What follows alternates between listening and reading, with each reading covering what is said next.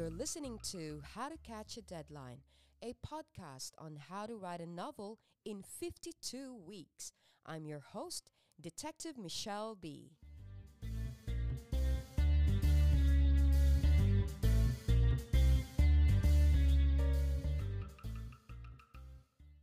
There are a million ways to write a novel, different writers, different approach. But having looked at all the different writing courses and I've read several books on how to write a novel, I've decided that I really need to just focus on one book just so I can finish this novel that I've been sitting on for many years now.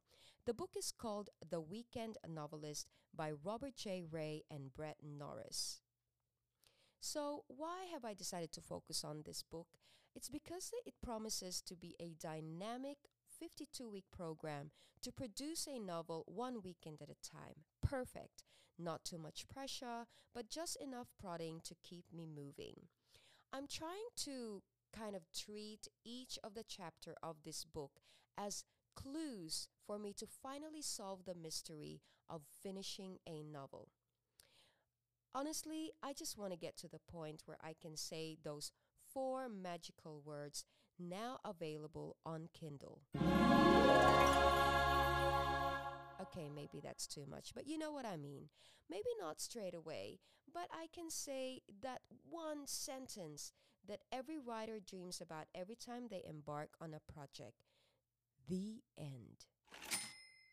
Okay, I know. Well, I hope this show also inspires you to meet your own writing deadline.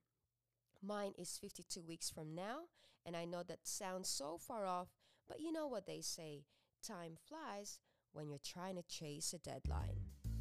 So, this is your host signing off, Detective Michelle Bee. Thanks for listening.